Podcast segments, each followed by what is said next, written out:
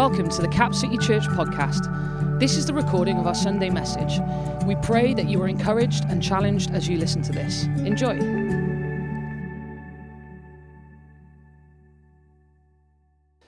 Let me pray and we'll, uh, we'll jump in. If you've got a Bible, uh, you can find your way to 2 Corinthians 4 uh, whilst I pray, and that's where we're going to be this morning.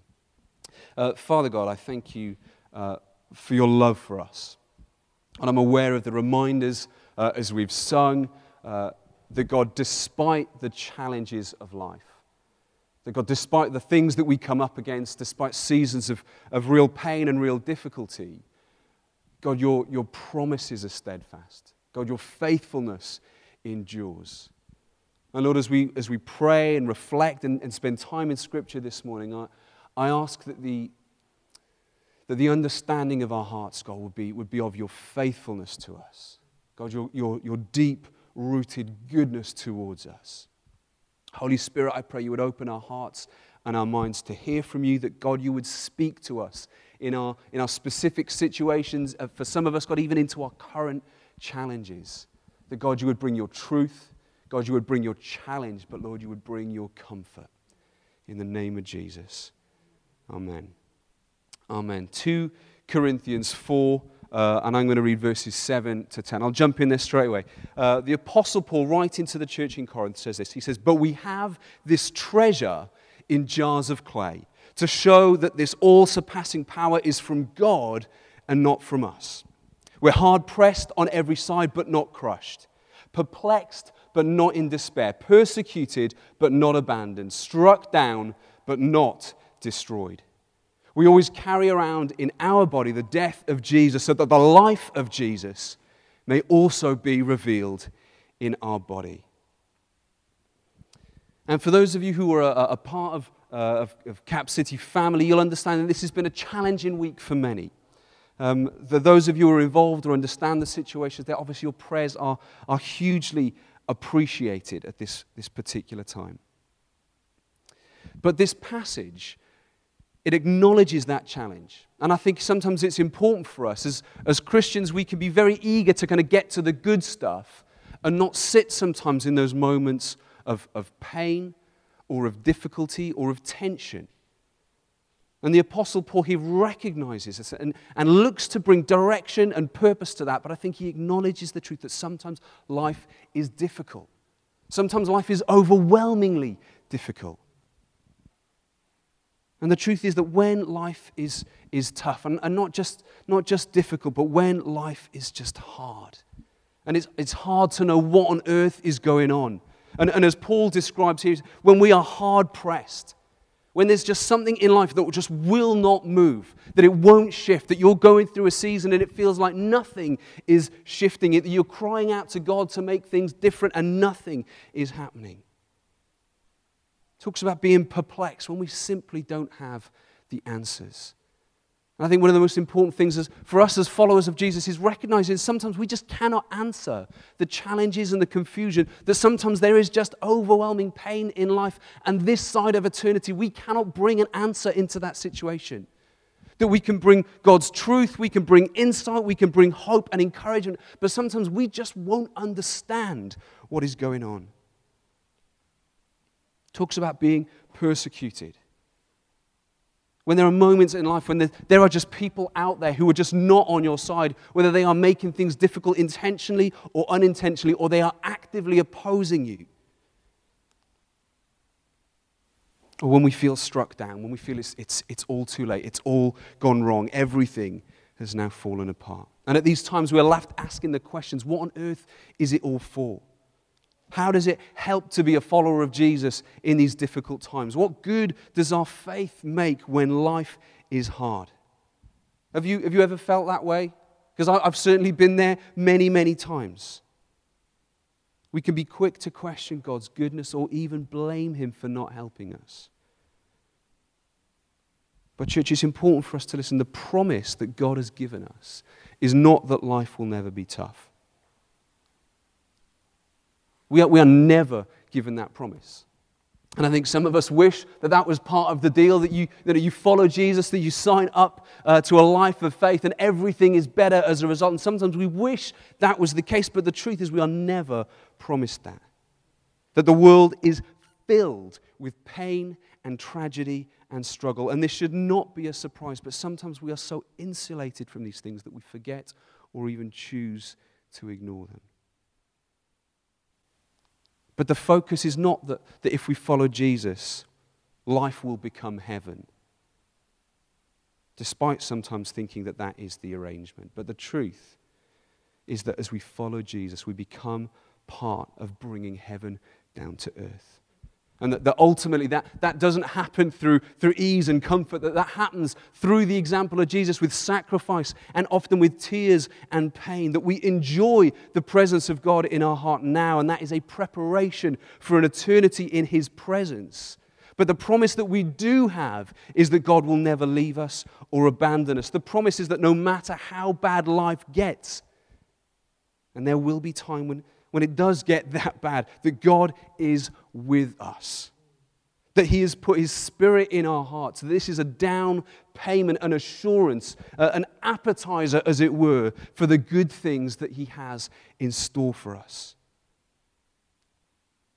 And so, my first point is this just in case you need reminding, life is fragile. We are weak, and the world is tough. I've got four uh, relatively young children, and a common occurrence at home is things getting smashed. Anyone, anyone kind of relate to this? Some of you have clumsy housemates, and uh, I don't know why I'm looking at you, Abby. I don't know if I'm saying that you are a clumsy housemate or if you have a clumsy housemate. But uh, it's, it's, uh, it's almost a daily occurrence at the moment. We're a couple of weeks into half term. Uh, energy levels in my children are high patient levels in the parents are low. And as a result, there are, there are circumstances when things, in fact, my daughter did it yesterday. Uh, it wasn't an accident. She just went poof, and a glass was then all over the floor. And so we've got this regular occurrence of just kind of, you know, there's freeze, everybody panic, nobody, well, not, not everybody panic, nobody move, everybody stay still as we try and pick up these, you know, these bits of whether it's glass or pottery, whatever is smashed and shattered all over the floor. And uh, the number of odd bowls and plates, and just there's nothing that matches in my house anymore as a result. You kind of cobble everything together out of what is left. And the reality is sometimes, sometimes it cracks but doesn't shatter. You know, sometimes you end up with something that has got just like that hairline crack through it, or a, or a chip, or, or is broken in a small way. And Paul uses this illustration of, of treasures in jars of clay. That these, these vessels that are prone to, to cracks and chips and, and shattering. And he uses this picture about keeping valuables in these clay jars, hidden away, something of value hidden away in something ordinary and commonplace, something that people wouldn't naturally think to go investigating in. There's a great story of when the Dead Sea Scrolls were found in, in 1946. They were found because a young shepherd boy was throwing stones into caves and heard this smash. Uh, and this led then to the discovery of these incredible, this incredible wealth of ancient biblical texts. But Paul is looking to make this point clear. We are, we are all in the same boat. We live in a world that is marred by sin. We live in a world that, that isn't as God intended it to be. And we see the impact of this we feel the impact of this. That sense that the life, life is precious but brief and the world can be cruel. That we're just breakable pottery. But what is astounding is what, what the Apostle Paul says about these jars. He says that God delights to put his treasure in broken, ordinary people. And what I find so encouraging about the Christian message is it, is it not only takes uh, the pain of the world at face value, it doesn't try and diminish it, it doesn't brush it away, it doesn't say it's not really that bad, come on, you can get through this, it'll be all right. It acknowledges and it embraces the fullness of the pain of the world, but the difference is it approaches it with hope. God delights to put his treasure in broken, ordinary people. In work, we've got this, this big, chunky metal safe. Uh, it's this impossible to move thing. It, is, it's just, it weighs an absolute ton. It is bomb proof, it is fireproof, it is uh, sledgehammer proof, just this huge, heavy set metal item. And this is where we keep the valuables, right? This is where we keep the stuff locked away behind a, uh, another locked door with a combination code on it that's only known to a few people. This is where the valuable stuff is kept.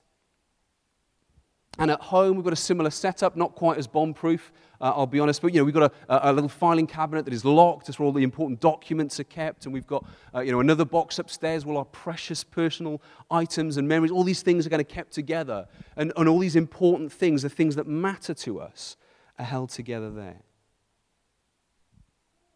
And yet, Paul, in this letter, writing to this church, and, and to know the context, Paul is writing to a difficult group of people that the church in Corinth was a church that he planted and seemed to have nothing but problems with. They were the kind of the typical problem child within Paul's life, constantly challenging him, constantly going off in the wrong direction, constantly misunderstanding what they should be doing.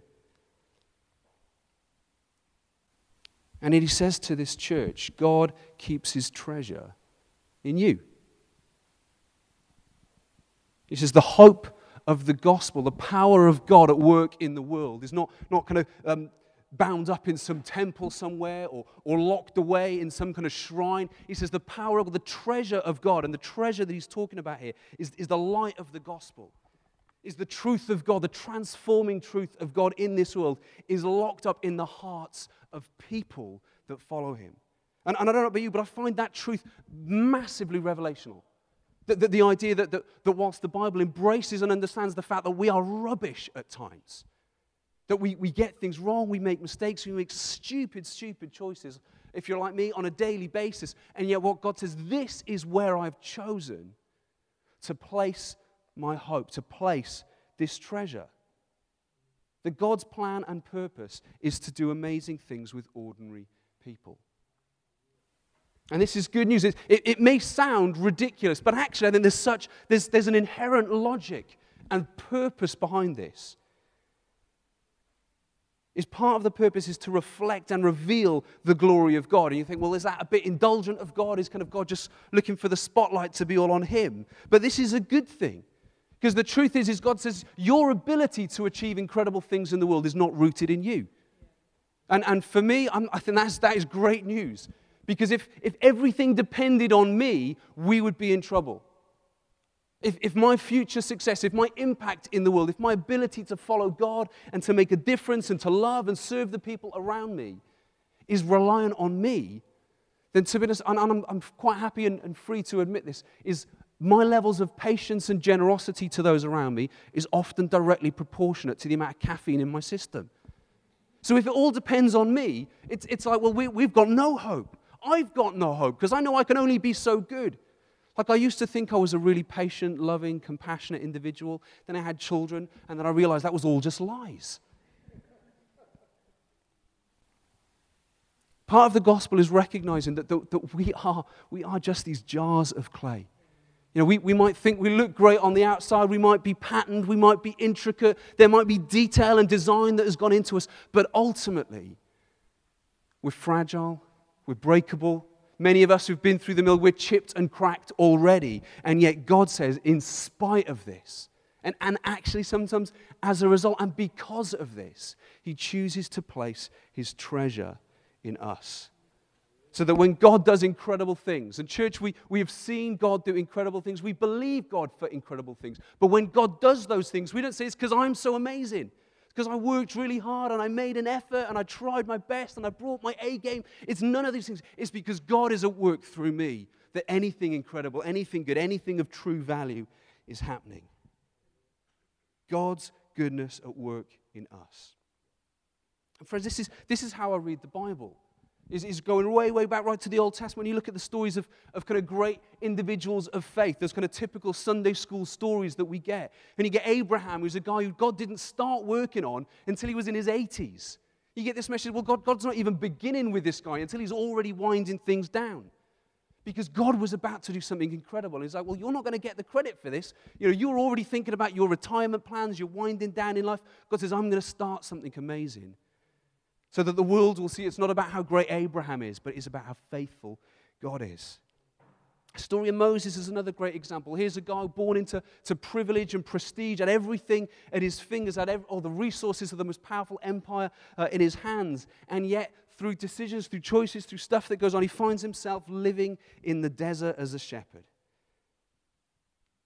Spending the latter half of his life wondering where it all went wrong. And this is where God steps in and speaks to him. I love the story of Gideon. Gideon's a great one. Here's a guy that God calls a great and mighty warrior, calls him to lead an army. And the moment in which he speaks that truth to him, he is literally hiding.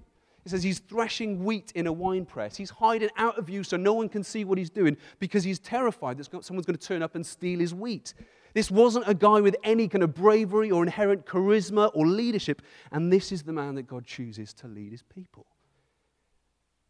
The story we see throughout the Bible is that God loves to choose the insignificant things, the unimportant things, to invest his goodness and grace and love into.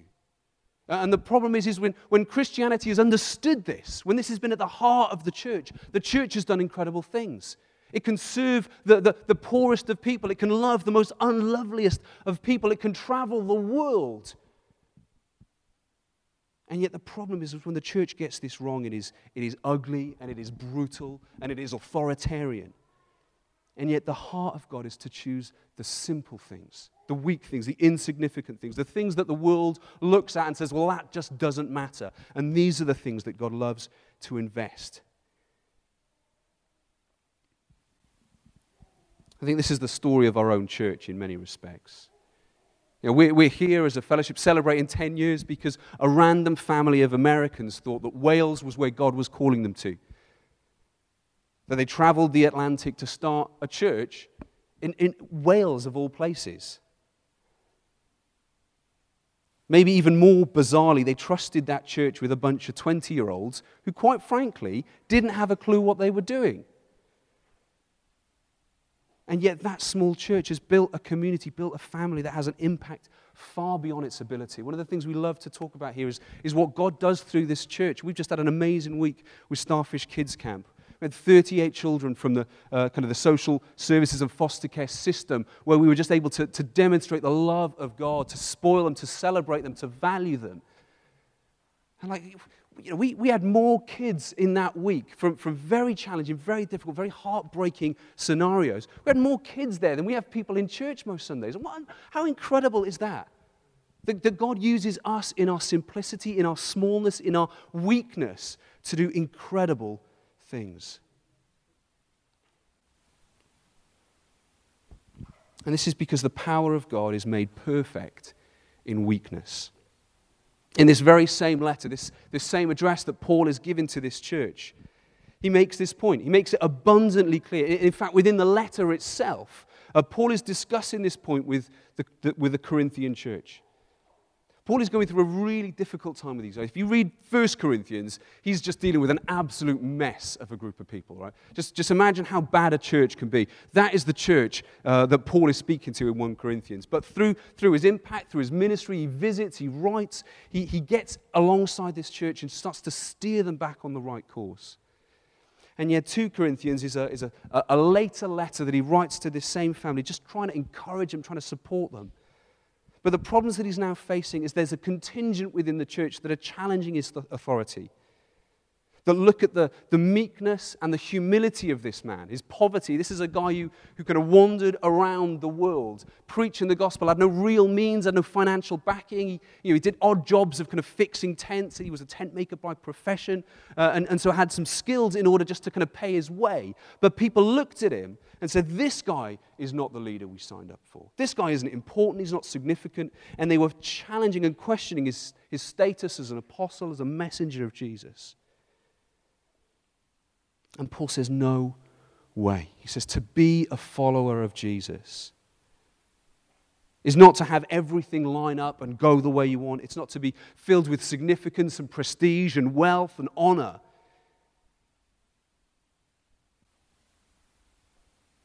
He says Jesus himself was subject to challenge, difficulty, opposition, poverty, and ultimately death. He says to follow him means to walk in weakness.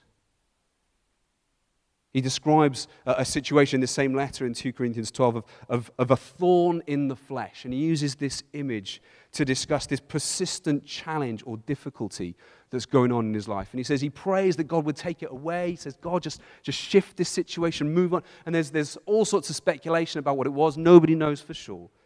But he says in 2 Corinthians 12 9, he says, But he said, that is God, God said to me, My grace is sufficient for you. That said, my, my grace is enough. That God sees Paul's situation. He recognizes the challenge of what he's going through. And he says, My power is made perfect in weakness. When we ask God to do something, how often is that the response that we're looking for? We say, God, I need your help on this. God, I need you to change this, this situation or I need you to heal this, this issue. God, I need you to work. And, and what if God is saying, My grace is sufficient for you? My power is made perfect in weakness. And Paul's response is the right one. He says, Therefore, I will boast all the more gladly about my weaknesses. He says to this church, You think I'm unimportant. You think I'm poor. You think I'm lacking honor and prestige. He says, I will boast in those things because God is doing amazing things despite my circumstance, despite what the world sees. God is at work.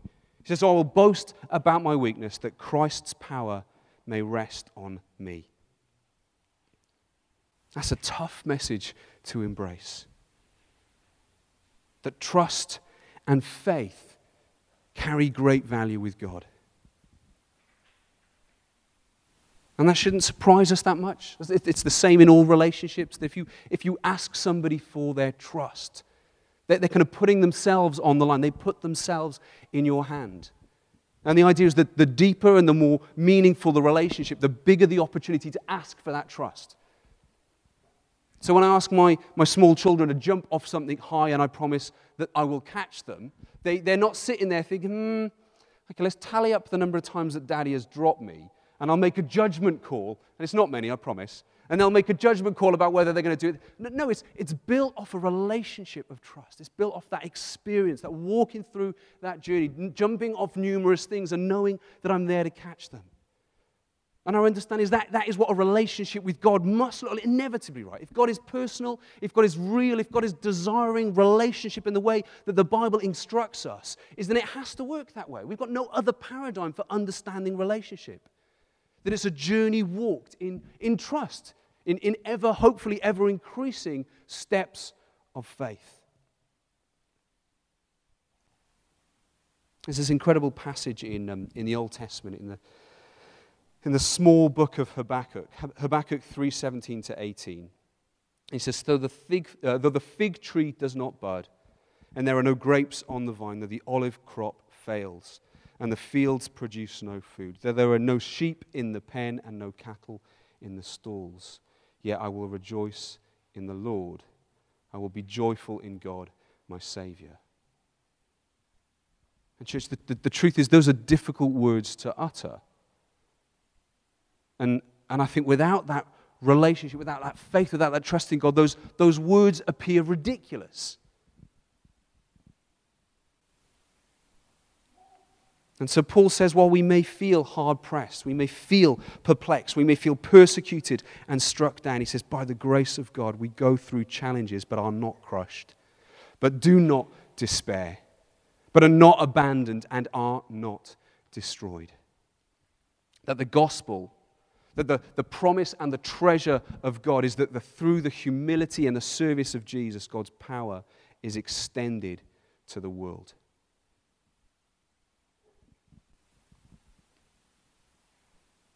There's an amazing, Paul illustrates this in, a, in, a, in an incredible way and far more eloquently or succinctly than I could ever wish to put it. But in Philippians 2, and I'm going to read an extended chunk of it because he really just goes, goes for it here, just, just set, lays it all out. He says, Therefore, if you have any encouragement from being united in Christ, if you have any comfort from his love, in any common sharing in the Spirit, if any tenderness and compassion, he says, then make my joy complete by being like minded, having the same love, being one in spirit and one in mind. The, the point that he's making here is he says, if you've received anything good from God, allow this thought to focus you.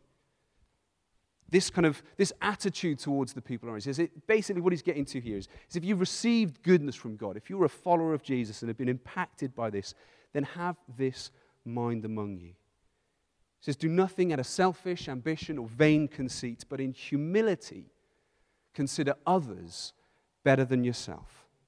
He says, Not looking to your own interests, but each of you to the interests of others. And he makes it really interesting here. He doesn't just say, just, just do it because it's good. And it is good. It's, that's a great way to live life, to look to the interest of others. But ultimately, that is going to be crushing and oppressive unless you have a greater motivation driving you toward it. We can all agree it would be wonderful if the world just looked to the needs of others before their own. But how do we sustain something like that? He says, in your relationship with one another, have the same mindset as Christ Jesus who, being in very nature God, didn't consider equality with God something to be used to his own advantage. Rather, he made himself nothing, taking on the very nature of a servant, being made in human likeness and being found in the appearance as a man. He humbled himself, became obedient to death, even death on a cross. And therefore, God has exalted him to the highest place, given him the name that is above every name, and the name of Jesus, every knee shall bow in heaven, and on earth, and under the earth, that every tongue shall acknowledge that Jesus Christ is Lord to the glory of God the Father. Paul doesn't say, do this because it's good for you. He doesn't say, do this because I tell you to. He doesn't say, do this because this is what God wants of you. All of these completely valid uh, kind of moral instructions to live this way. But he says, do this because this is how you have been treated by God in Christ. Jesus, being fully God, lays aside his rights and position so he could take on the position of a servant. Not fighting for his rights and, and the acknowledgement that he deserves, but serving others. He says, This is how God has treated you.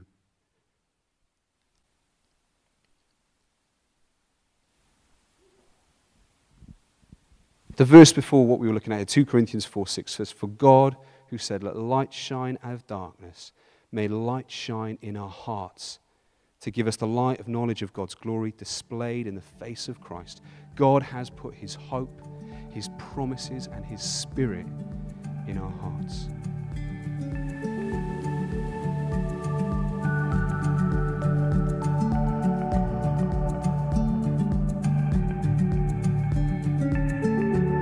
Thanks so much for listening.